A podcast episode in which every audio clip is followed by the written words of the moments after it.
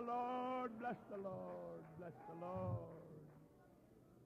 Amen, amen. While you remain standing, it's a great day to serve God? A great day to serve God. Our hearts have been, been blessed tonight with such beautiful singing by this choir and the other singers, the testimonies, the words from Brother Yance, from Brother Dehart, Brother Elms, Brother Cornwell, these tremendous men of God. It's so uh, great to be here and be with them and be with all the wonderful missionaries and your wives and all of the uh, saints of this local church. Praise God. The presence of the Lord is in this place tonight. I don't know what God wants to do before this service is over, but I do want Him to have His way, don't you? I want His will to be done. I want God to talk to us. I want God to speak to us. We are not here just to kill time. We're not here just to, just to go through the motions. We have been hearing, even in these day services, some things that has been uh, stirring and challenging, and I believe things that will change our lives and make us better men and women for God. Thank God for these uh, Bible studies and lessons that we've been hearing today and yesterday, and more in store tomorrow. Praise God. I tell you, when this is over, I'm, I'm ready to go back home and start winning souls, aren't you? Praise God. I'm ready to go back and teach some Bible studies. Hallelujah. In fact, I, I'm teaching too Saturday. I'm so you're not going to get me on a conviction real bad right now. Just well. I got two every Saturday and got another one starting. And God is great. Hallelujah. It's a great day to be alive, Brother Dehart. Praise God. It's a day for revival. Everybody say revival. Turn and shake hands with somebody and say, when I get home, I'm going to have a revival. Will you?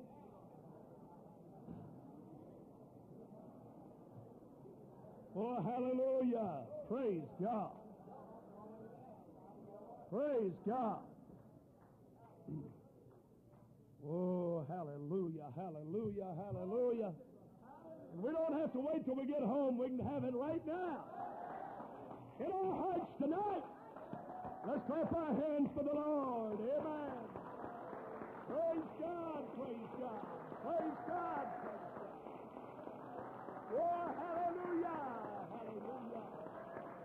Thank you, Jesus. Thank you, Jesus.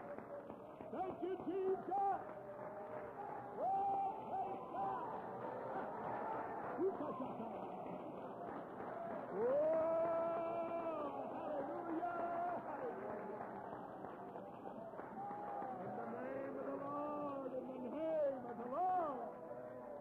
Oh, praise God, praise God.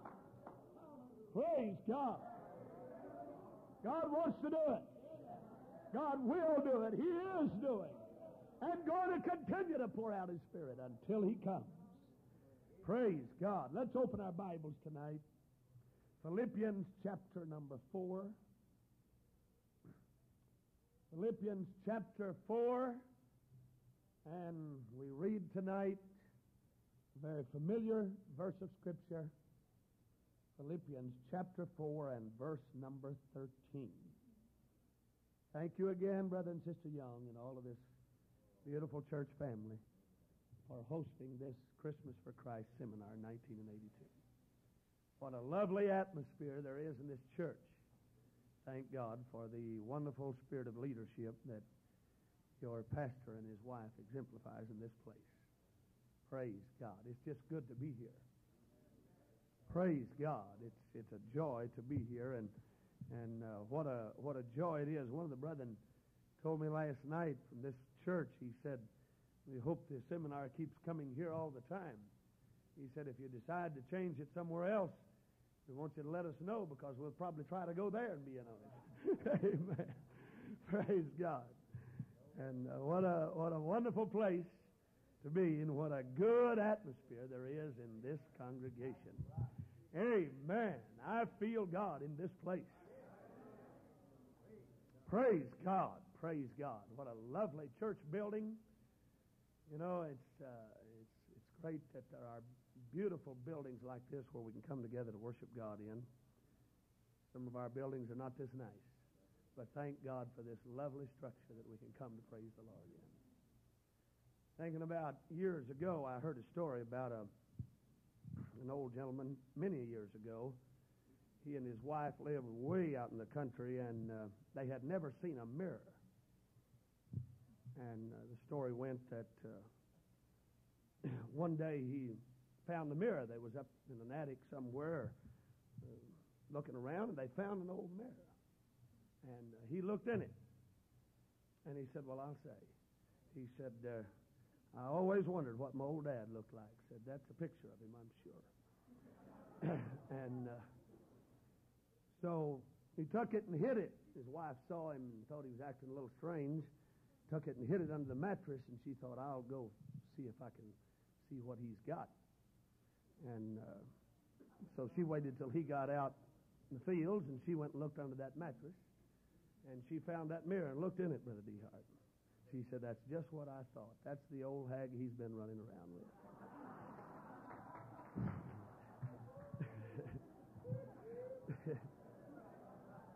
We're in a modern church tonight. Times have changed. Amen. Praise God. Hallelujah. I, I heard I heard a story about a farmer before I read my text. Go ahead, read. Said uh, this farmer had been taken in so many times by the local car dealer in his dealings with the car dealer. And the dealer had always added so many things on to the price of the car when he went in to buy. Finally, the dealer came to him one day to try to buy a cow. And so he priced it like this. He said, uh, to you, basic cow, $200. Two tone extra, $45. extra stomach, $75. Product storage department, $60. Dispensing device, four spigots, $10 each. $40. Genuine cowhide upholstery, $125. Dual horns, $15. Automatic fly swatter, $35. Total price, $5.95. Praise God.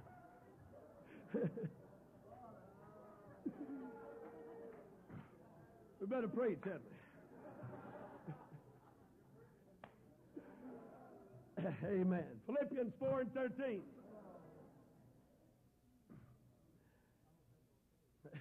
No, that's not on tape. Man operating the tape machine just had it off right then. Okay, Philippians 4:13. Let's read tonight. I can do all things through Christ, which strengtheneth me. Praise God. Would you say that with me? I can do all things through Christ, which strengtheneth me. I want to preach tonight on the attitude of a winner. The attitude of a winner. Brother Elm, come up here and pray for us.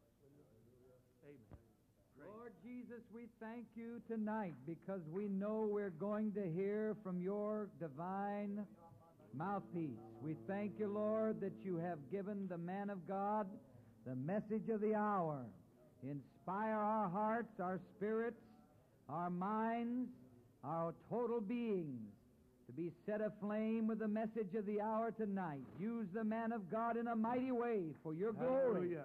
for the kingdom's sake, that inspiration might come from above. In Jesus' name, amen. And everybody said amen. You may be seated and God bless you. I must say what a joy it was this past Thanksgiving to have Brother Cornwell and Brother Ross Helms in our church preaching, and what a masterful job they both did. I had been suffering for several weeks with some chest pain, had taken some um, tread uh, test and so on. Doctor said that there was some irregularities with my heart. And uh, on Thanksgiving night, Brother Ross Helms prayed. You remember Brother Cornwell? He prayed. He was praying for some people, and he prayed for me. and I have not had a pain since then. God is great, isn't he? Praise God. How many know your God is great tonight? Hallelujah, hallelujah. The attitude of a winner. You know, the word win means to be victorious, to succeed, to be triumphant. And the outcome of any contest is for the purpose of declaring a winner, to prove who will be a winner. There's something unique, there's something great about being a winner, and there's something that separates winners from losers. Sometimes it's just a very narrow margin, it's a thin edge. But there is something that separates a winner from a loser. It's not always ability.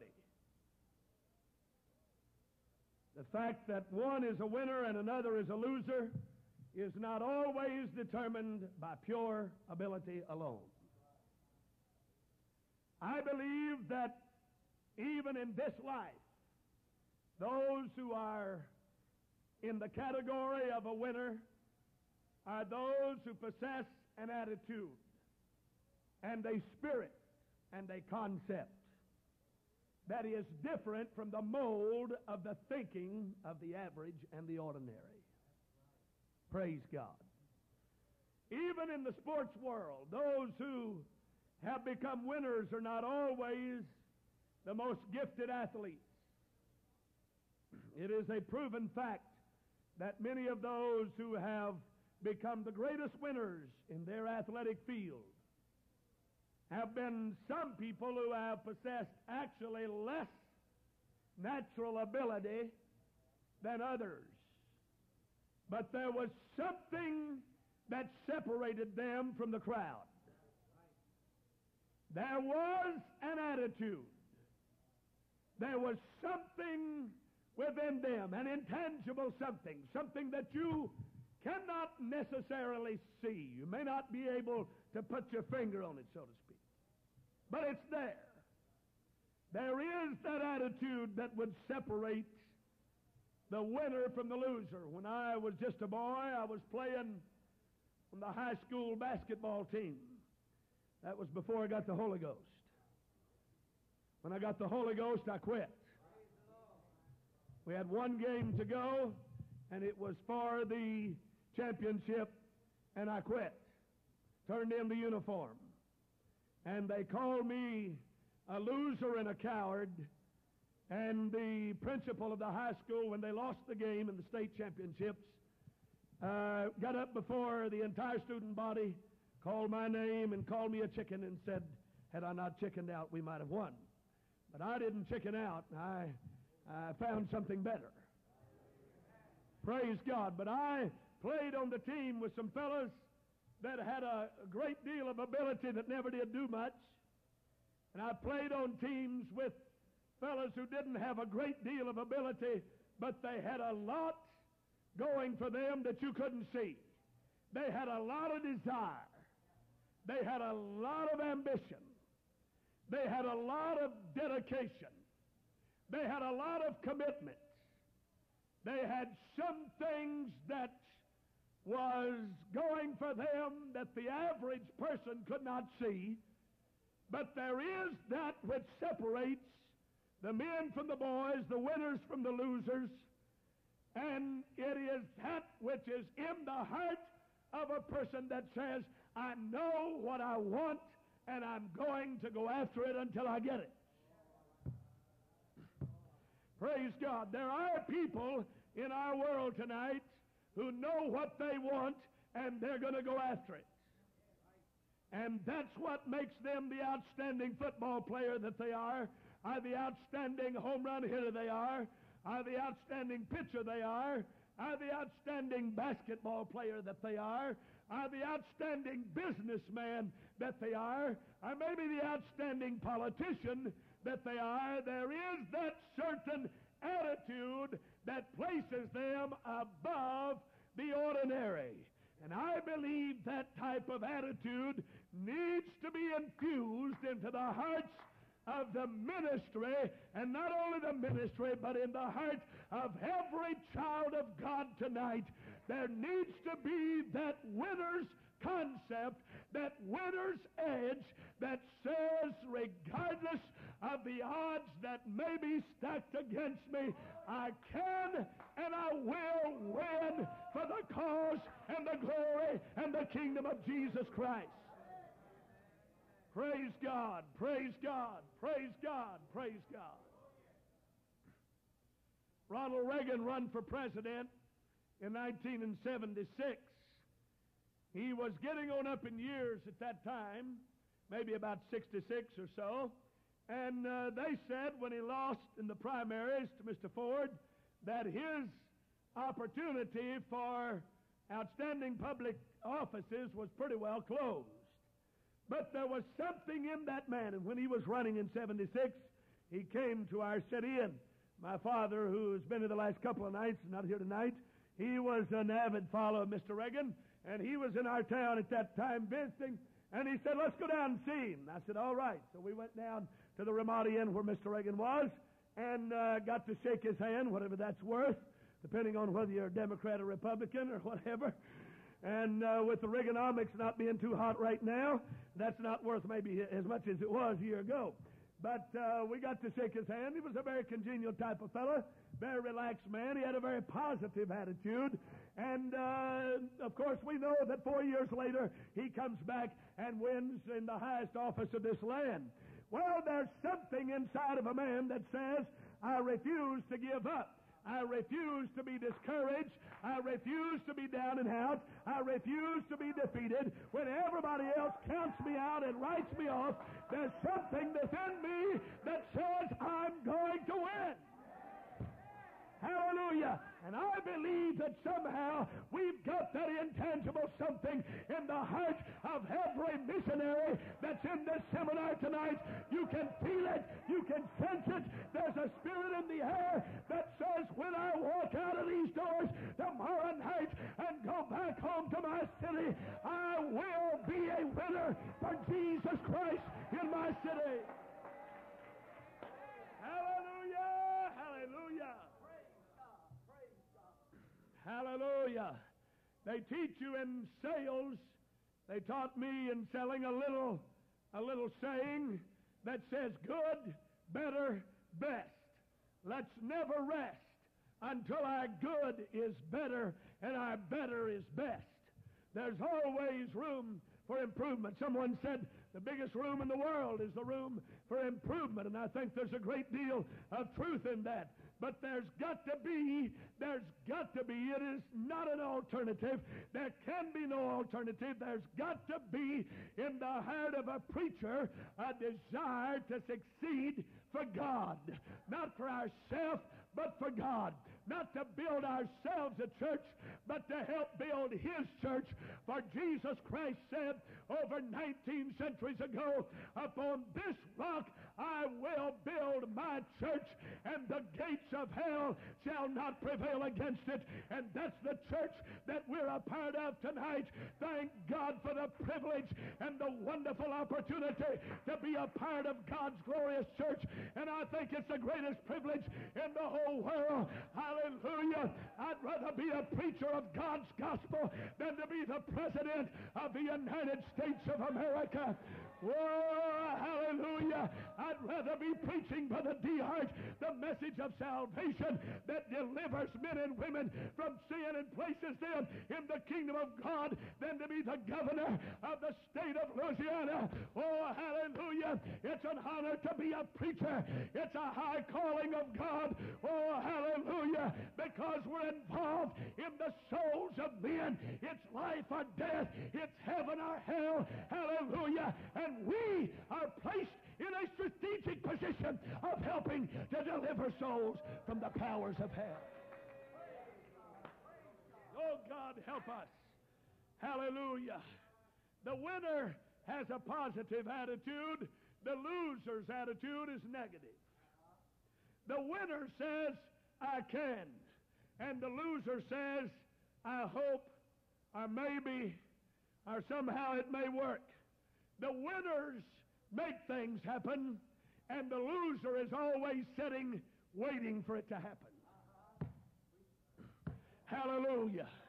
The winner says, if I'm going to have a church in this city, I've got to get out here and teach some Bible studies and knock on some doors and preach the word and fast and pray and do something to reach my city.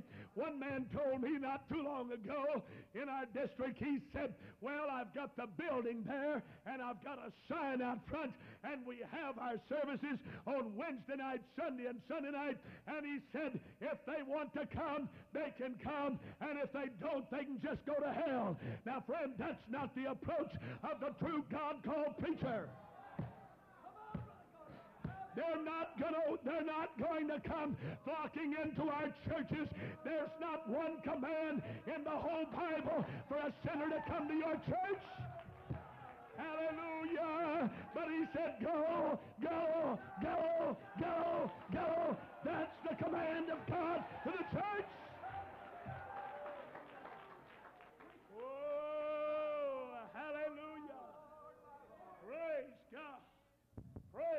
God. He said, Go ye into all the world and preach the gospel to every creature. He that believeth and is baptized shall be saved, and he that believeth not shall be damned. Praise God, praise God. Go ye therefore and teach all nations, baptizing them in the name of the Father and of the Son and of the Holy Ghost, teaching them to observe all things. And lo, I'm with you always, even to the end of the world. Aren't you glad you know the name of the Father, Son, and Holy Ghost tonight? Oh, hallelujah. Praise God, praise God. When I was uh, had been in Durham two or three years, there was a preacher that came uh, to me. He'd been listening to our radio program, and he came to me. He was a preacher of another persuasion, and he, he came and he said, I want to talk to you in your office. And I said, okay. And he said, uh, uh, URI 1 is wrong. And uh, of course, it didn't take a real smart man to figure that out because I was preaching Jesus' name baptism and he was baptizing them in titles Father, Son, and Holy Ghost. And so he said, one of us is wrong. And he said, I tell you what I want to do. If you can prove to me that you're right, I'll let you baptize me. And if I can prove to you that I'm right, will you let me baptize you? I said, that's a deal, brother. Praise God, praise God. Hallelujah. he said, he said, you go first. I said, all right, let's turn to Matthew 28, 19. And he liked to drop his false teeth. Praise God. He said, that's my verse. I said, no, that's not yours. That's my verse. Praise God. Oh, hallelujah. Baptizing them in the name, in the name, in the name, in the name, in the name of the Father and of the Son and of the Holy Ghost. Hallelujah. Hallelujah. Matthew 121 said, Ye shall bring forth a son, and thou shalt call his name Jesus. John 5:43, he said, I'm come in my Father's name. Hebrews 1 and 4 said he got his name by inheritance. John 17, 17, Jesus said, Father, I have declared thy name. Oh, hallelujah. The name of the Father is Jesus. The name of the Son is Jesus. And the Holy Ghost will come in my name, he said. Hallelujah. Oh, praise God tonight. There is a name that's above every name.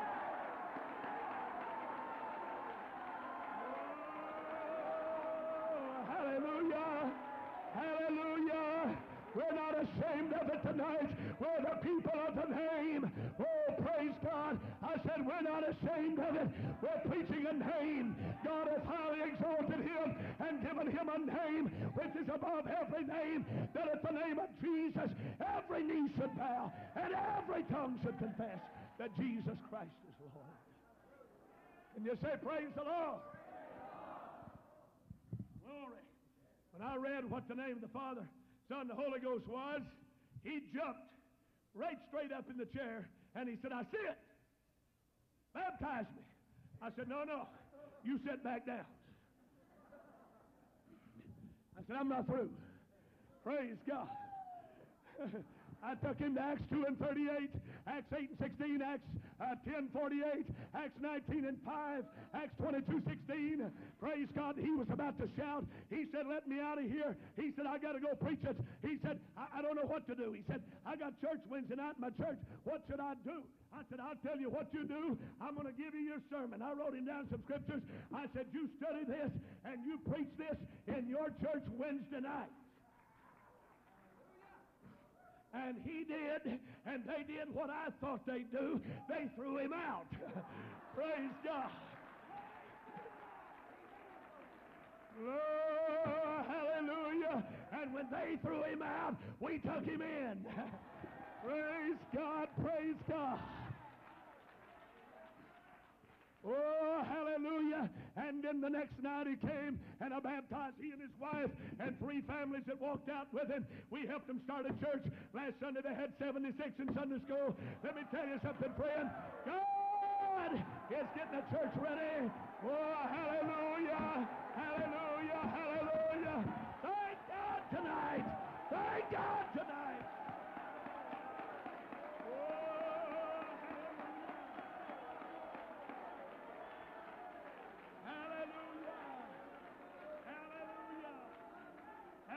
Hallelujah. We got a message that works. We've got a name that's got power in it. We got a God that's got victory in his name. Oh, hallelujah. This is not a defeated church. It's not a down and out church. It's not a despondent church. This is a victorious church. It's a Holy Ghost anointed church. It's a powerful church. It's a dynamic church. It's a Jesus name church. Hallelujah. And it's a thrill to be a part of it. Praise God. Hallelujah. Well, praise God.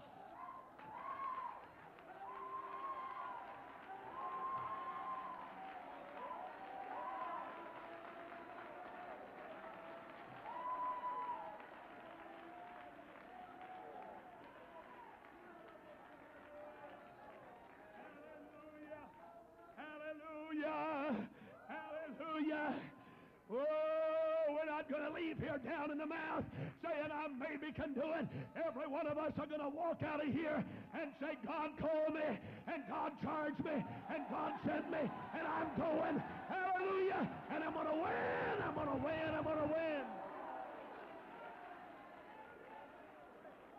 Hallelujah. We're not going to wait for it to happen. We're going to help it to happen.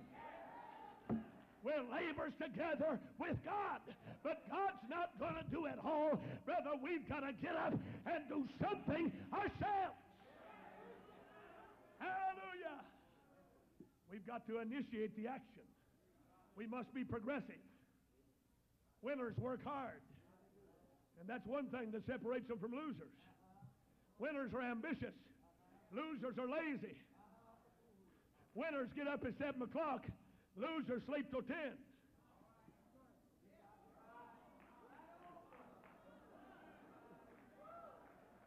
I sneaked that in on you, didn't I? You can't build a church sleeping till noon every day, preacher. You got to get up, get out, and get with it. Hallelujah. Well, praise God. Well, praise God. We need to get rid of our little thinking. We need to get rid of our small concepts.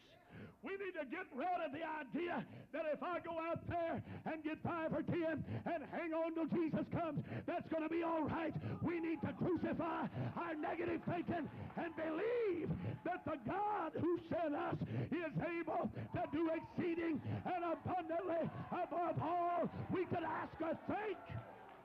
Oh, hallelujah. Praise God. I don't know who told it, but somebody told about no boys fishing out on the bank. Brother Young, he was he was fishing and having pretty good luck too. And he every time he'd catch one, he'd measure him. And his buddy was down there a little ways. He didn't know him, but he was kind of watching him. He said he noticed he was measuring them, and if they was very big, he'd throw them back in. I've always been right the other way around. If I ever caught one very big, man, I was proud of that thing. I just kept him. But he was throwing the big ones back in. And so finally, old boy down the stream had about all he could take of. And he come down there and he said, I've been watching you fishing. He said, Yes, sir. He said, I notice when you catch them, you measure them. He said, Yeah. He said, You throw the big ones back in. Yes, sir. You keep the small ones. Said, sure do. Said, You mind telling me why? He said, Oh, it's very simple. He said, I just got an eight inch skillet. Hallelujah. Praise God. Hallelujah. That's our problem, Brother Yance. We just got an 8 inch skillet. We need to get a bigger skillet, bless your heart.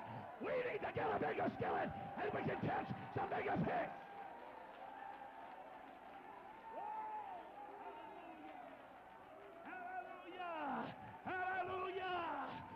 To believe God for the impossible, the supernatural. Oh, hallelujah. And God will honor his word with signs following. Amen. Glory. Winners work hard. Success doesn't come easy. In fact, the only place that I know of that success comes before work is in the dictionary. Everywhere else, brother, work comes before success. Hallelujah. We got a lot of preachers that's wanting to be successful, but they're not willing to work. Hallelujah. And we got a lot, I'll preach the saints. We got some saints here too. We got a lot of saints that want to be successful, but they don't want to work for God. Hallelujah. I believe it starts in the heart of the preacher. It starts in the man of God. It gets embedded and burning in his soul, and it's transmitted to the congregation. And if the preacher's on fire, the church will be on fire. And if the preacher's a soul winner, the church will be soul winners. And if the preacher teaches Bible studies, the saints will teach Bible studies. But it's got to begin in the heart of the preacher. The winner's concept has got to start right here in this pulpit. Got to begin right here. Amen. Hallelujah. Hallelujah. Oh, God. Help us to understand I can do all things through Christ which strengtheneth me. I can do all things through Christ which strengtheneth me. I can do all things through Christ which strengtheneth me. John 15, 6, he said, Without me you can do nothing, but with me you can do all things. Without me, Jesus said, you can do nothing. Hallelujah. I got to look at that word the other day and I broke it down. And that's what it is. It's just two little simple words. I, without me, you can do nothing or no thing. You can't do a thing without me. But Paul said, I can do all things through Christ. Without me, you can do no thing or nothing. But I can do all things through Christ. Success comes in cans. Hallelujah. I can do all things. I can do all things. I can do all things. I can have a church. I can preach because God called me. I may not can preach like Brother Jack D. Hart, but I can preach because God called me. Hallelujah. I may not can preach like Brother Mary Cornwell, but I can preach because God called me. Hallelujah. Hallelujah. I can build a church. I can see an altar full of people. I can baptize them in Jesus' name. I can see them get the Holy Ghost and talk in tongues. I can see them disciple in the saints of the Most High God. I can, I can, I can, I can. I can, I can, I can. Somebody said that in 1492, when Columbus came, before he came to discover what we know as the discovery of America, that they had coins at that time that said no more beyond. It was said, I don't know if it's true, but it was said that Columbus got those coins, and everyone he could get a hold of, he'd mark through and do his best to mark out the word no. Because they believed that the world was flat, and they believed that if you'd go out so far, you'd just drop off somewhere and that'd be the end of it. And so they said, no more beyond. And Columbus had the guts to rub out the word no. Praise God, more beyond. More beyond. All of the negative thinkers in Pentecost are saying no more beyond. But we're bringing on a new breed of revival preachers and saints that's rubbing out the word no. Oh, hallelujah. I said we've got a new breed of preachers that's not willing for the status quo to sit here year after year. Number on the board 50. It's been that way 25 years. We've got some preachers that are rubbing out the word no and saying there's more beyond. We got to get up and get with it. But our people are hungry for God. Oh, hallelujah. There's more beyond. Our churches can't have a revival. It's God's will. God's will. God's will. Whoa, hallelujah. Praise God. Praise God. Praise God. I can do all things through Christ. My neighboring pastor, Brother Huntley, my close friend, preached for me last night. He tells a little story, and you probably heard it about the fleas. And uh, said the man was training fleas, and he put them in a jar and he put a lid on them. And they got to jumping up, and they'd hit their head against that lid, and when they did, they'd fall back down. Finally, they got programmed to just jumping so high, they jump almost to the top and fall back down. Jump up and fall back down. Jump up and fall back down. And finally, the man took the lid off. You know what they did? They jumped up just like they'd always been doing and fell back down. Came up so far, back down they went. They were programmed for a certain thing, Brother Yance, and that's all they could do because that's all they were programmed for.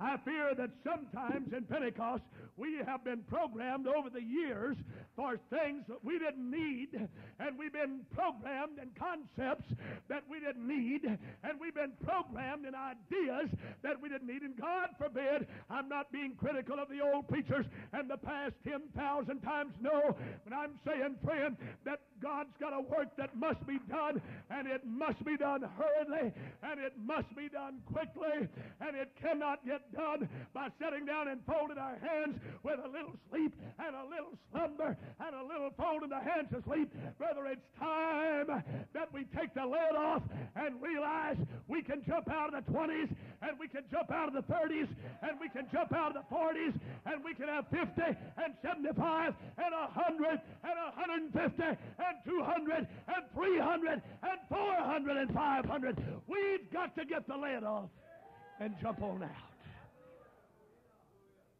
Amen. I read today in Luke 11 a very familiar scripture, and it tells here about a man that went to a friend at midnight. And he said, Friend, give me three loaves. I believe it's midnight. I believe the midnight hour is just about upon us. It's approaching. God help us. We've got to be about our Father's business. We've got a short time to do a great job. We've got a short while to do a gigantic task. This man came and he said, Friend, at midnight, I need three loaves. I've got some folks that are hungry and they're tired and they're weary and they've been journeying, and I need the three loaves at midnight. Praise God. It's just about midnight right now. And I got to look at that, and I, I might be taking it out of context, but that's all right for right now. I believe we've got three loaves. Now, I got I turned over to Acts 2 and 38. We got three loaves to give them. First loaf is repentance. Second loaf is water baptism in Jesus' name. And then the baptism of the Holy Ghost. Brother, there's a lot of people that's tired and weak and weary, and it's almost midnight, and we've got what they need.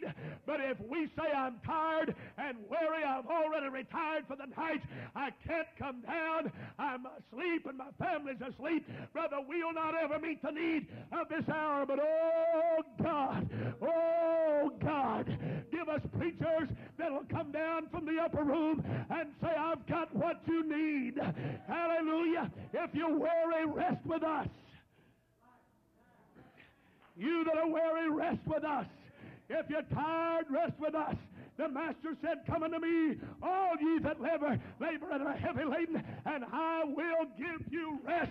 Take my yoke upon you and learn of me, for I'm meek and lowly in heart, and you'll find rest for your soul. Brother, if people are tired, we've got the rest. If they're weary, we know where the answer is. If they're hungry, we've got food. If they're thirsty, there's living water.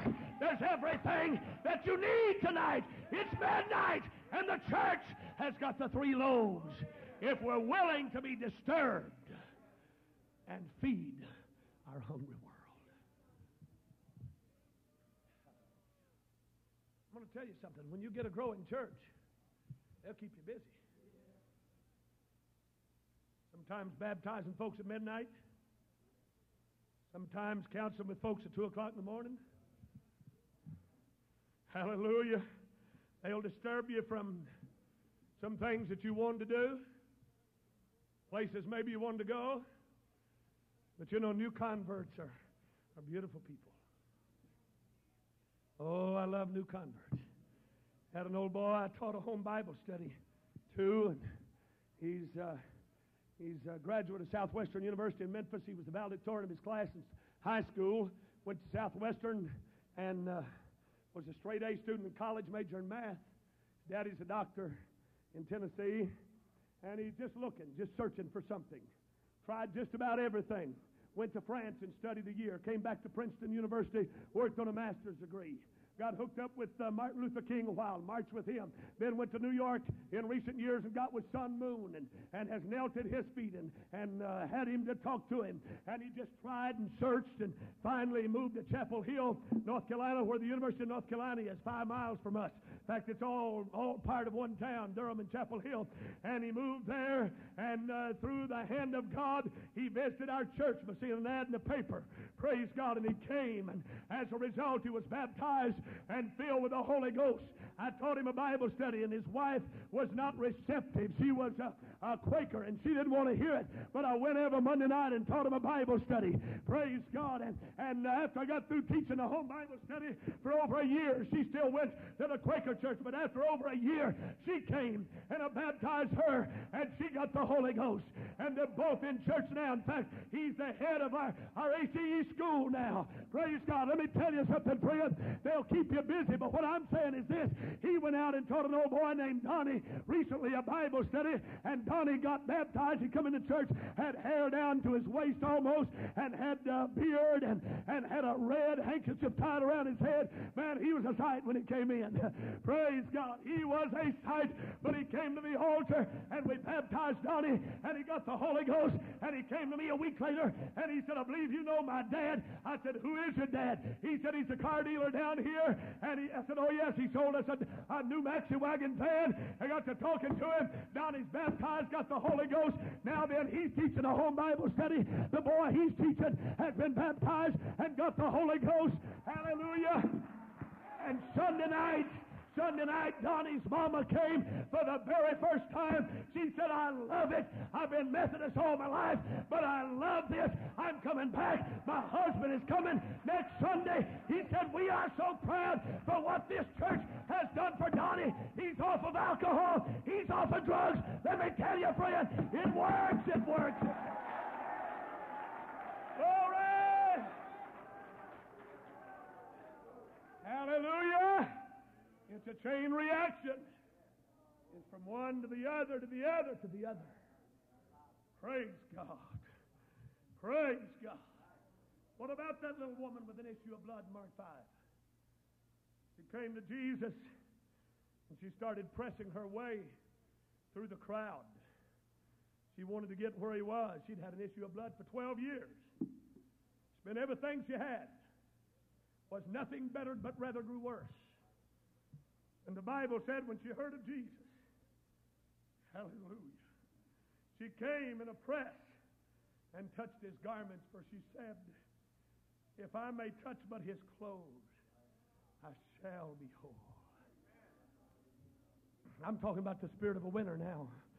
I'm talking about a woman that could have easily gotten defeated and discouraged and said the crowd's too great and it's too much problems to get in there and, and it'd be such a chore to get in and touch him. I wanted to, but I guess I'm defeated. I might as well go home, maybe try again. That's not the spirit of a winner, brother. The attitude of a winner is I'm going to go in whatever it takes. Hallelujah. Hallelujah. Excuse me, sir. Move over, ma'am. Where's that lady going? I don't know. Hallelujah. But I'll tell you where she's going to wind up right at the feet of Jesus. Oh, hallelujah.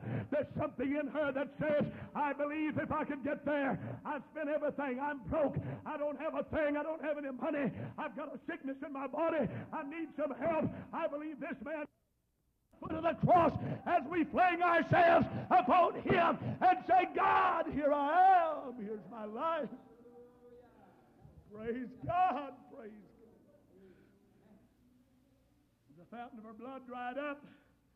She felt in her body that she was healed from that plague. Jesus turned around and said, Who touched my clothes? The disciples were not keenly sensitive at that moment, for they said, There's a big crowd here, and there's a lot of people thronging you. And why do you say, Who touched me? But, friend, there's a difference in just thronging Jesus and touching him. A lot of our religious world is thronging him, Brother Cornwell. But thank God there's some that's got the spirit of a winner that says, I'm going to touch him. I'm not here to be critical. Never have I desired to do that or to offend anyone. But I can just tell you what I feel tonight, and maybe it'll be all right with you. But I believe that a lot of the religious world is just kind of thronging around Jesus. And they're saying, come and join the church, sign the card, shake the preacher's hand, believe on the Lord Jesus Christ, make a profession of faith.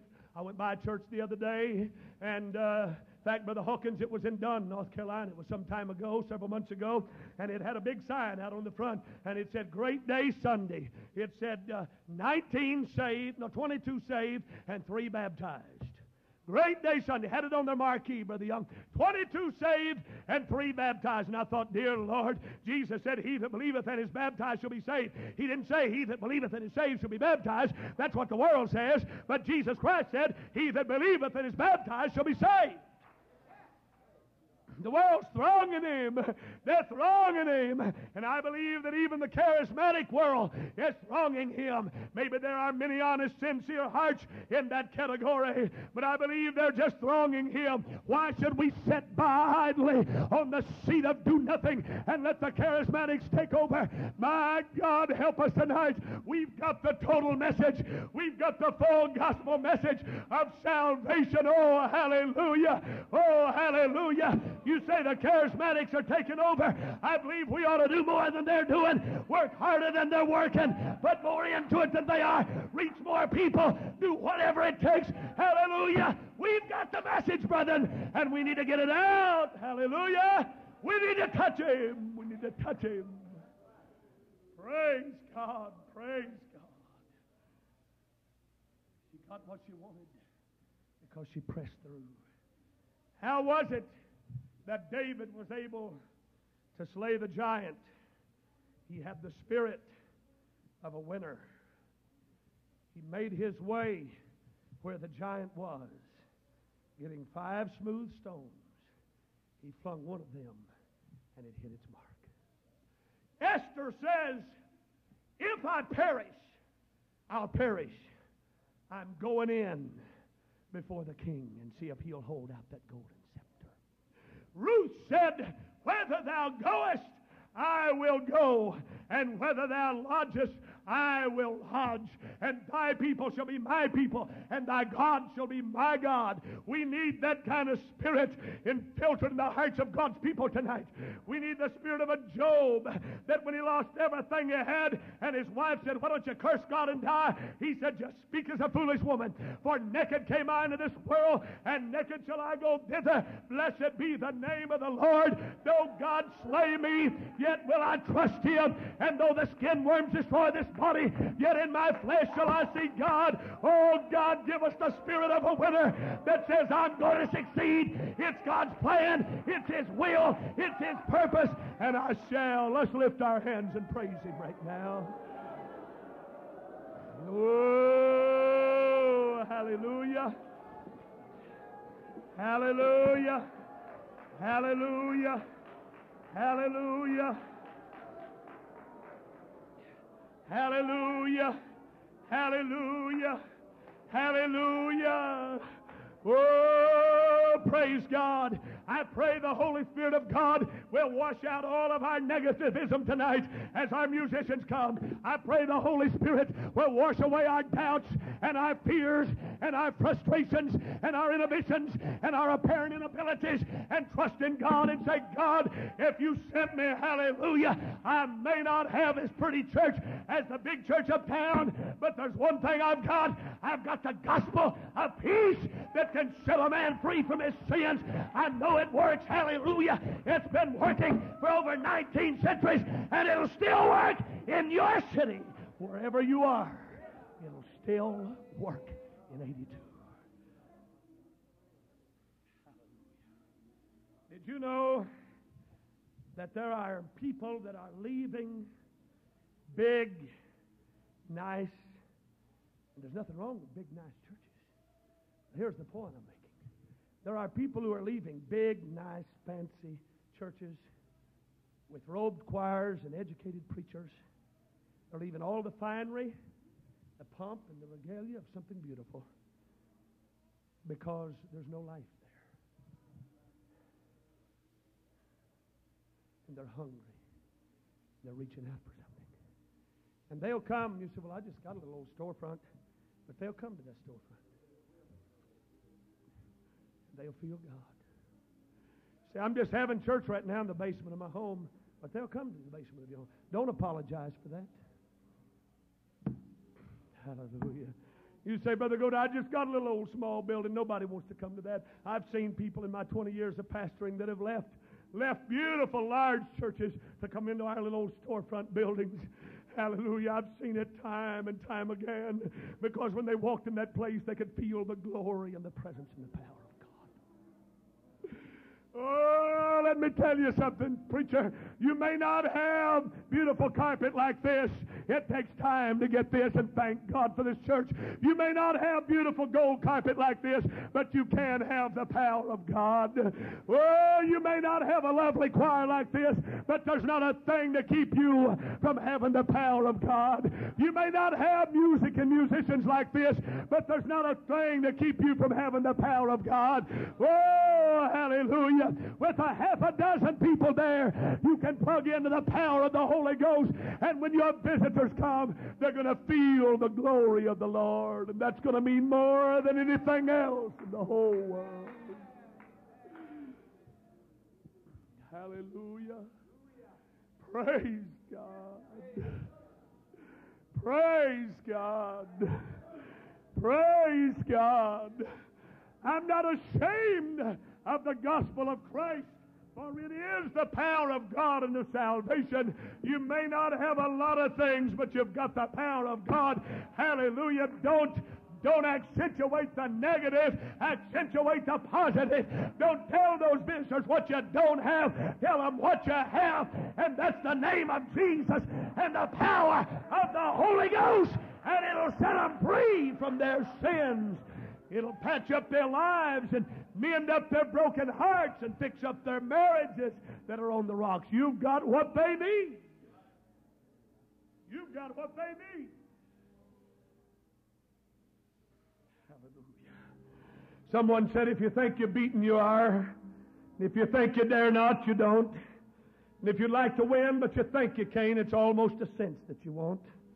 If you think that you'll lose, you've lost. For out in the world, you'll find that success begins with a fellow's will. It's all in the state of mind. We need to believe that I can do all things through Christ, which strengtheneth me. I can teach Bible studies. I can knock doors. I can pass out tracts. I can win souls. I can reach my city. I can preach to five or fifty. It doesn't matter. I can do all things through Christ, which strengtheneth me. I feel His love here right now. I feel His love here right now. Let's just lift our hands and worship Him. Oh, la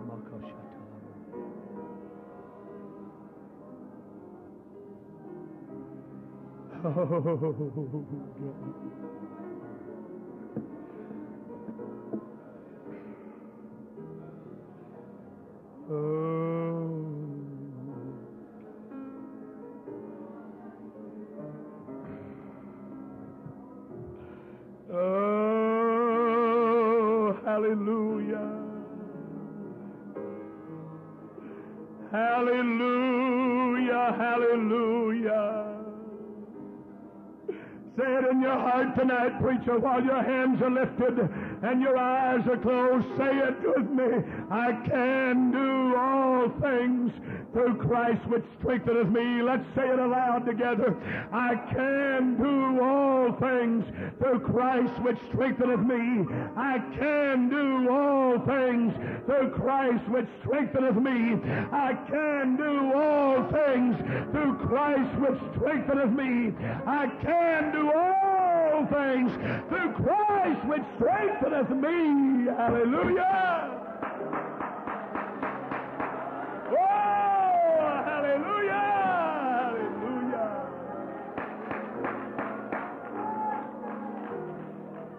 Hallelujah. Hallelujah.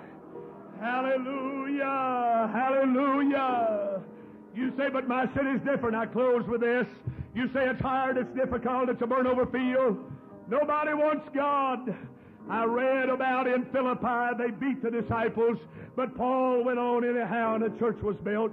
Corinth was a city known as a cesspool of immorality, but Paul went there and a church was raised up. Ephesus was a city that was given to idolatry. Hallelujah. But a church for the name of the Lord was established there. At Rome, my friend, Christians were thrown to hungry lions. Praise God. But there were converts won to God right out of Caesar's household. I'm telling you, you can build a church anywhere. Anywhere. I don't believe there's some towns that you can't build a church in. If it's 1,000 or 10,000 or 50,000 or a million or two, I believe that if God sent you there, you can build a church.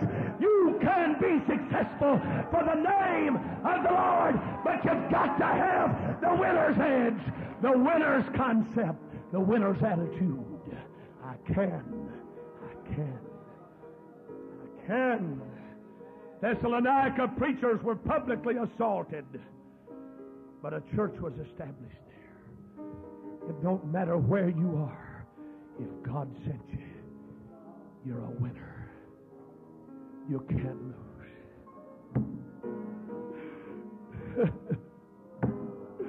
you say, but I haven't got but ten little old folks there, but you're still a winner. You're already a winner. In God's eyes, you're already a winner. I haven't got the 24 in Sunday school. Hallelujah. But you're already a winner. We don't have to get together and compare numbers and so on. Oh, my friend, if you're there and you're sinking your teeth into it and you're doing the will of God and you're out there trying, you're a winner for God. You're a winner. Hallelujah. I heard about old John L. Sullivan.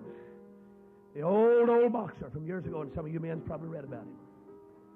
He, John L. Sullivan boxed back in the days when they fought barefisted. I mean, they went at it, brother. It was knuckle He fought in Chicago Soldier Field over 100,000 people on an August night, over 100 degrees in that sweltering arena that night. 102 rounds. the night he won the world championship, barefisted. What an accomplishment. Nobody can whip John L. Sullivan. But I read a little incident about John L. that was interesting. He went to France for an exhibition match throughout Europe, and he wound up in France, Brother Dugas. And when he got there, there was a little Frenchman there, his little short fella. They said he was the fastest thing anybody had ever seen. And he was the most unique boxer there'd ever been because he didn't box with his fist, he hit with his bare feet. And he wanted to fight John L., and John L. said, I'll take him on, no problem. And John L. got in the ring with him, and the little Frenchman was coming up with his feet, mind you, and hitting John L. so fast he couldn't even retaliate. And John L. was getting weak and weary and about to go down. The world's champ was about to be whipped by a five foot five Frenchman that was boxing with his bare feet. Hallelujah.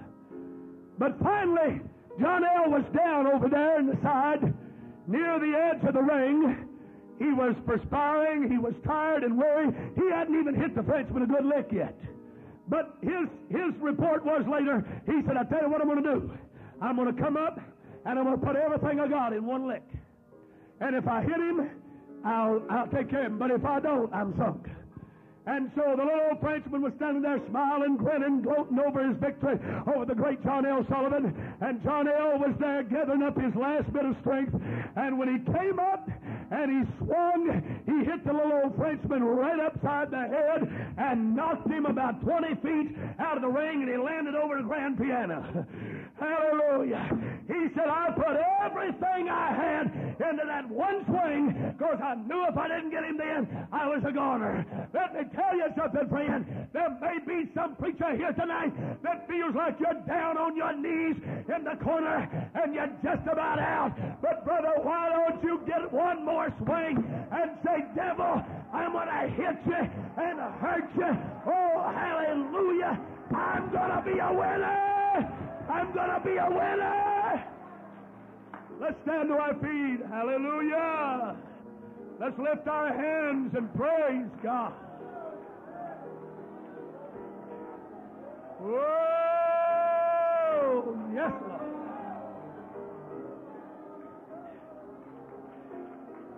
Yes, Lord. Yes, Lord.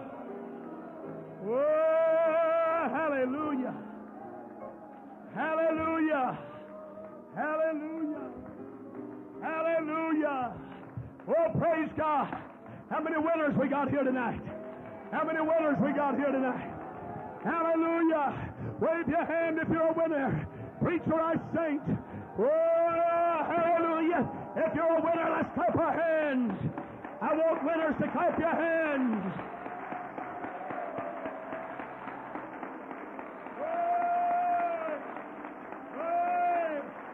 Glory! Glory! I'm not a loser. I'm a winner. I'm not defeated. I'm victorious.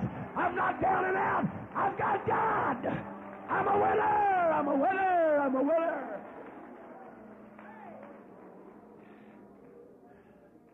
Fight one more round. Someone wrote, when your feet are so tired that you have to shuffle back to the center of the ring, fight one more round. When your arms are so tired that you can hardly lift your hands to come on guard, fight one more round. When your nose is bleeding and your eyes is black, and you're so tired that you wish your opponent would just go ahead and hit you on the jaw and put you to sleep. Fight one more round, remembering that he who will fight one more round will never be a loser. Hallelujah. Praise God. Mm.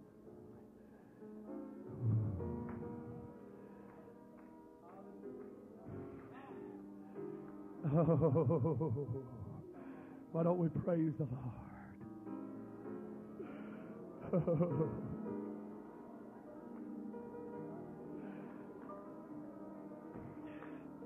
praise God. Praise God.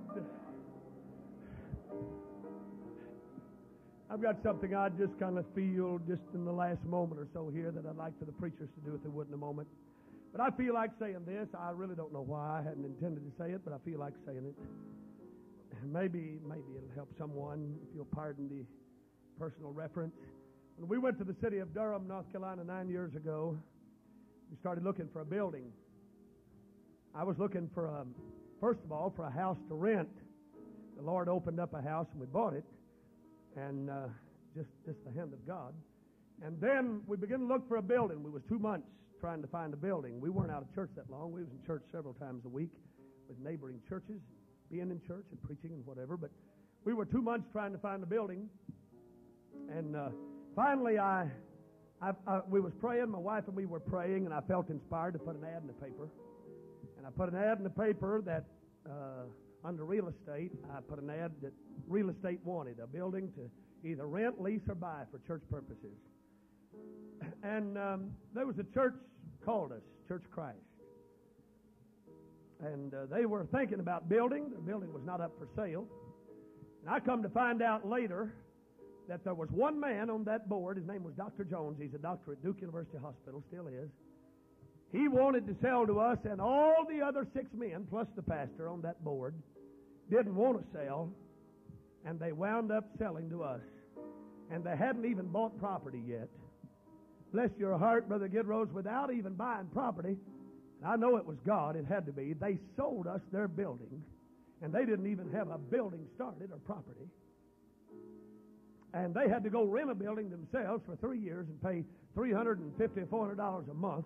And one of their members told me later, said, We're the craziest bunch of folks I've ever seen in my life. We had a good building, had it paid for, and we sold it and rented the building. Said, I don't know why in the world we did that. And I said, I know why. He said, Why? I said, It was God. He said, Hush your mouth. Praise God. Hallelujah. Praise God. But we, we, we could get that building, and, and uh, finally we looked for a building, looked, looked, and it hadn't dawned on me yet that we didn't have any money to buy one with. We are just looking for one. and we didn't have a bit of money. We didn't. I'm telling you, we just didn't have it. And uh, so I, I began to try to go to the banks and so on to, to borrow money after we found out we could get the building. They said we need $6,000 down. Building was $30,000. That was 1973. Pay 6000 down, 80% loan, finance the rest of it.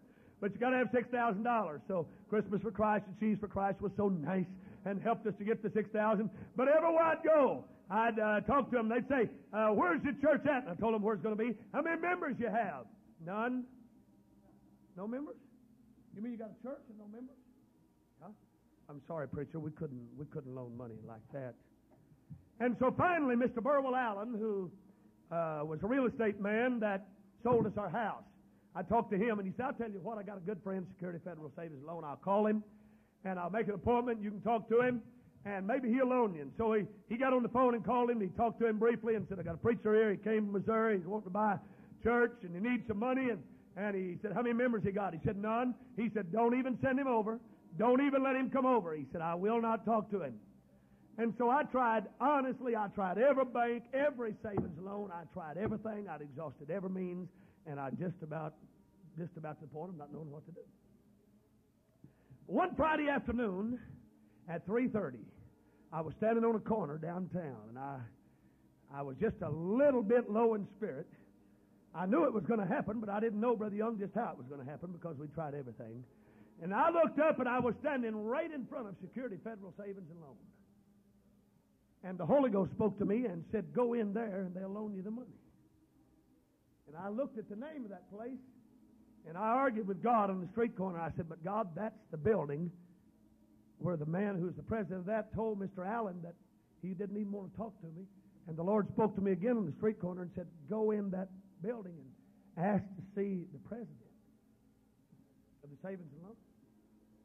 I stood there about five, ten minutes. It's going on four, and it's going to close at four o'clock. And I finally walked in, and I just got, got some bolts. I just straightened my shoulders up. Praise God. Got the spirit of a winner. I walked in, receptionist sitting there, big building, several stories high. She said, May I help you? And I said, You can. She said, What do you want? I said, I want to see the president of this place. She said, Who? I said, The president of the saving loan. She said, uh, You have an appointment? I said, No, ma'am. She said, oh, She laughed. She said, There's no way you can see the president of this place without an appointment. He's, I, I'm sure you understand, sir. He's a busy man. I said, I know that, but I want to see the president of this savings loan. And I got to see him this afternoon. She said, I'm sorry, there's no way, sir, as though to just close the door. And I said, and I didn't know I was going to say it, but the Holy Ghost moved on me, and I said, ma'am, I want to see the president. I said, I was standing on that street corner out there, and the Lord told me to come in here, and I could see the president. She said, Who told you? I said, The Lord. She said, He did. And I said, He did. She said, Wait just a minute. And she went. Praise God. And she went, she went somewhere and she came back and she said, uh, He'll see you. Just be seated. I said, All right. And so I sat down about five minutes she called me and said, Mr. Brock, I'll see you now. Went to Mr. Larry Brock's office, walked in, and he met me, and I shook his hand. He was a nice, congenial fellow. He said, Aren't you the preacher Burwell Allen called me about? I said, I am. He said, I told him, sir, that there's no way. He said, You don't even have any members? I said, No. He said, You don't have, I don't have anything. He said, Well, I couldn't loan you the money. And I said, But Mr. Brock, the Lord told me standing on that street corner that you'd loan me the money. He said, Who told you? I said, God told me. He said, Sit down, let's talk about it then. Praise God. Oh, hallelujah. Let me tell you something. It's time for us to, it's time for us to realize that God has called us and we can do everything that God wants us to do. Hallelujah. He said, now I've got a board here I have to answer to. He said, every loan's approved by the board. He said, but fill out the application. I'll take it. He said, honestly, friend, I don't believe it'll do a bit of good. But if you're that insistent, fill this out. I'll call you next Thursday and tell you what the board said. We're meeting Wednesday afternoon. I said, all right. Before I walked out, I shook his hand and I said, I can already tell you what you're going to do. He said, I wouldn't be sure of that. He said, I don't see any way. I said, well, God already said it and it's going to happen. Thursday morning about 9.30, he called me and he said, preacher. And I said, yes, sir. He said, guess what? I said, I know what. I got the loan. He said, how'd you know? I said, because God already told me. He said, well, I don't know who told you, but you got the loan. Craziest thing I've ever seen in my life. He said, but you got the loan. Amen. Tell you something, friend. If God be for us, then who can be against us? And greater is He that is in you than He that is in this world. Hallelujah! Amen. I'm a winner. Let's all say it together. I am a winner. Let's say it again. I am a winner. I've got the right attitude. I've got the right concept. I believe it. God told me I'm a winner. I tell you what I feel. I don't know how I usually do it. Hadn't been to seminar in three or four years, but I tell you how we're going to do this right now. I feel like asking every man here right now who needs a building, and I just felt this since we've been standing, and I believe it's God. I want every preacher and their wife that needs a building in your city to step out from where you are and stand in the aisle. This is not for show. This is not for anything else.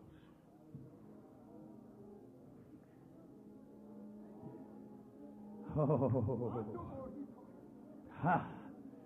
oh, hallelujah. Hey, looky here, will you? Oh, hallelujah. Oh, hallelujah. Did you know God's got a building for you in your city? God's already got one targeted for you. It's as good as though your name was already up there. Hallelujah. It's as though the sign were already painted. God has got a building for you and your church because He sent you, and you're His winner.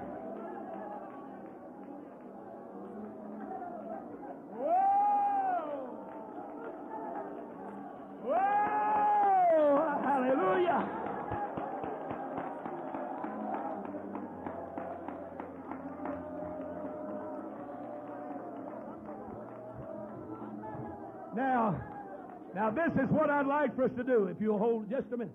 This is what I feel like doing. As Joshua and his men marched around the walls of Jericho, six days, Seventh day, seven times the walls fell. I'm not going to ask you how many times to march, but I really feel without any fanfare, showmanship, that's not what it's for. I just felt it since we've been standing. I'd like to ask men and their wives to walk side by side and just walk around this congregation. And we're not going to just stand and be spectators like those people were in that day. While you're marching, we're going to pray with you. And we're going to believe God that God will give you a building. I'd like you to start right over here, if you would, and go this way and march around. And I'd like for the whole congregation, up in the balcony, everywhere, would you join me in prayer?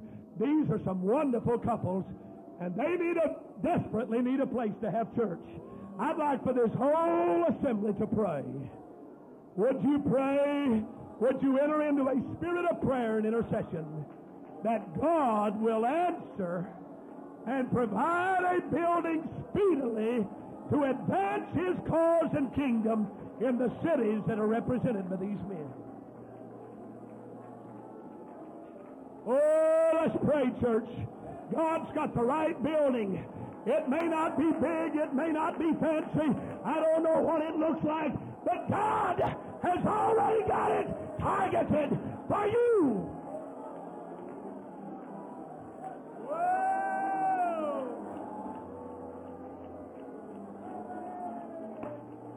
Brother Cornwell, Brother Young, Brother Elms, Brother Yance, Brother Dehart, would you, brethren, come down and lay hands on these couples as they come by?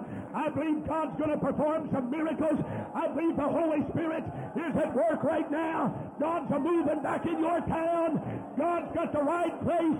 He's got the right property. He's got the right building. The Holy Spirit is working right now. Right now.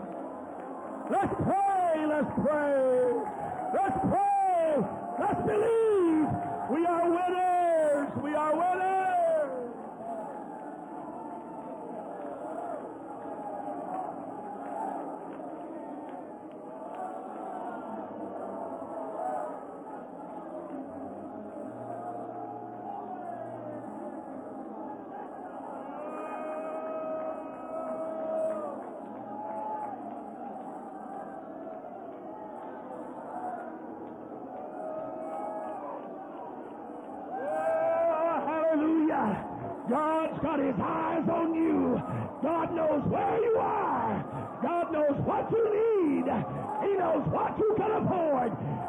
Got the answer.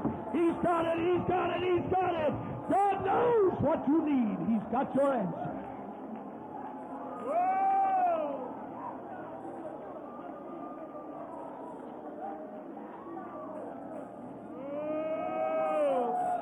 Hallelujah.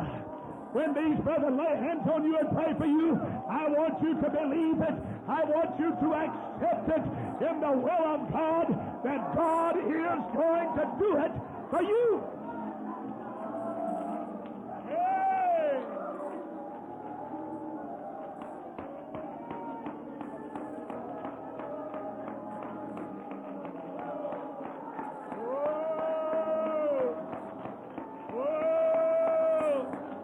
Yes, Lord. Yes, Lord. Yes, Lord. Yes, Lord. Yes, Lord. Yes, Lord. Yes, Lord. Yes, Lord. Yes, Lord. Yes, Lord. God's got it. God's got it. He knows where it is. He's got designs for you.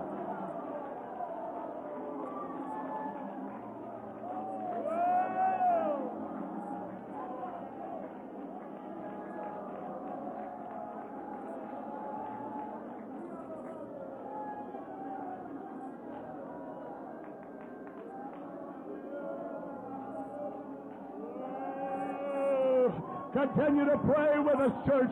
This is such a vital thing. It is so necessary. It is so needful. It is such an urgent need. In many of these missionaries, let's pray. Oh, God. Prayer will tear the walls down. Walls of doubt, fear, unbelief. They've got to fall tonight. Oh, yes. Oh, yes. Oh, yes.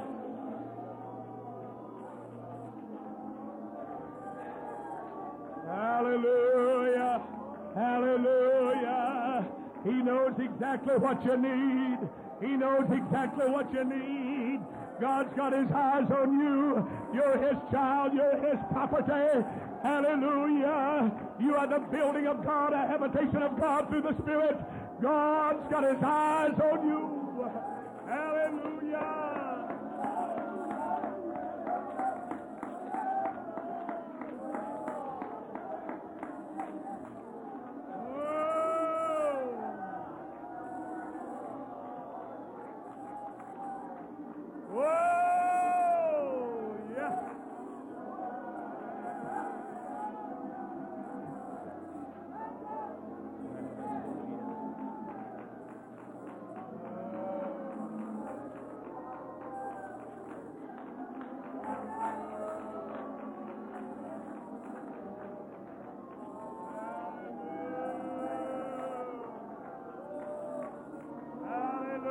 I'm telling you, the Holy Spirit is working here right now. God's not only working here, but He's working back home in other states and up in Canada. The Holy Spirit's working. Depend on it, preacher. Count on it. God's working. The Holy Spirit's ordaining some things that's going to come to fruition in a short while. Believe it in your heart.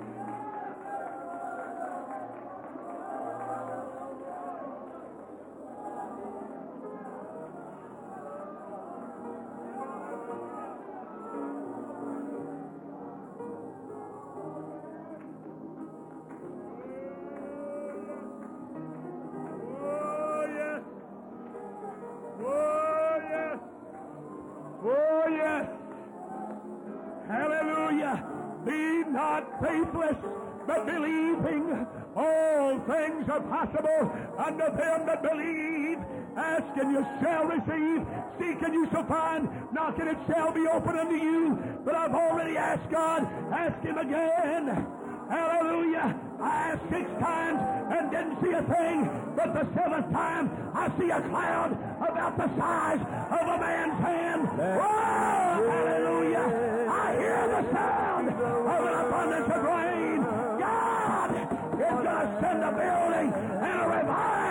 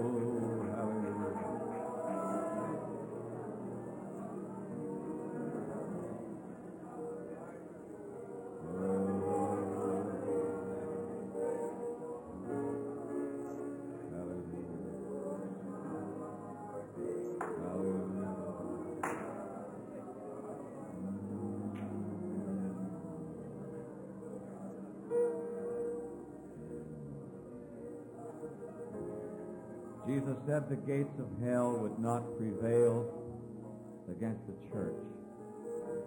Sometimes people get a picture of a church with walls around it and the gates of hell trying to get in. But that's not the case. The church is progressive. It's aggressive. It's mobile. It moves. And when it comes to the gates of hell, the gates of hell will not stand. Will crash through and destroy the gates of hell. That's what Jesus really said. He destined us to win. Thank you, Brother Godare. Praise God. If we can get our priorities right and know what we really want, and get our attitudes right, and know how to think, and then our actions will determine what our attitude really is. It said of John Wesley when he left this earth, he left hardly anything. An old worn out frock, an old tea kettle, a silver teaspoon, and the Methodist Church. And the Methodist Church was preaching repentance and sanctification that was shaking the foundations of this earth. It's in you. Praise God. God ordained us to be winners. If Lewis Morley dragging one crippled leg over those mountains of Colombia can leave a church when he comes home from the mission field, you can win in your city. He drug that old crippled leg all over Colombia. He can hardly stand up tonight. Came home to retire, and he can't quit. They're still doing the work of God. Praise God. That's so great for the Godare. Reminds me of just one more story. Jack Heil said he was driving down the street one day and said there was two kids fighting. One of them was a great big old fella, and the other was a little bitty fella. And he said that big fella was literally mopping up the sidewalk with that little boy. He'd knock him down and he'd get up again. And he said, it made me so mad I stopped my car and I got out and I said, you big bully, you get off of that guy or you're going to whip me. Said the little fellow was, said his face was all muddy and bloody and his blood all over his shirt. His clothes was ter- torn and he looked up. And he said, please, mister, he said, don't stop this fight. He said, I'm about to get my second win. And he said, I figured if he had that kind of fight in him, let him go. And he said, I stood there and watched him and said that big guy knocked him down again and he got up and swung and they knocked him down again and he got up and swung and said finally after three or four times that little guy got up and hit him right square on the chin and his lights went out. He said he jumped up on his chest and put his hands over his head and he swung them like that and he said I gave him a dollar.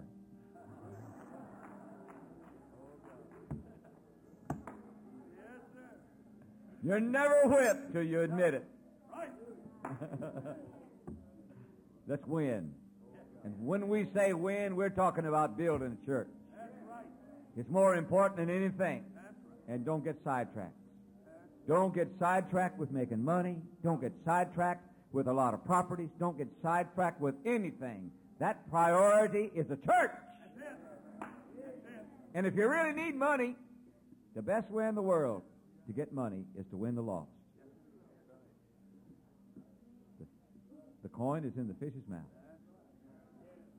And uh, you know what? People are going into places and they'll, they'll do all kinds of projects. They'll write for all kinds of gimmicks and they'll work themselves to death to pay rent bills and light bills and this kind of bill. And all, if they spent that much time on souls, the souls would come in and take care of all of it. Praise God.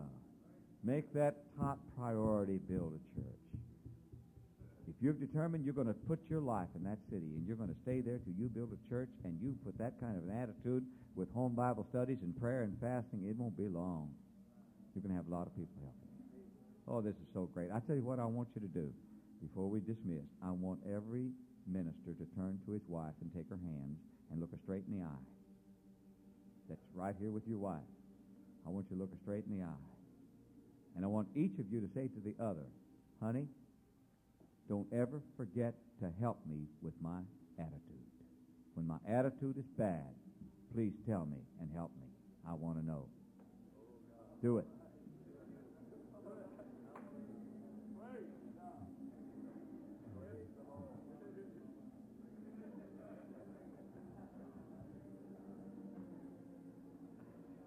I remember one time my wife helped me so much, and I didn't appreciate it at the time.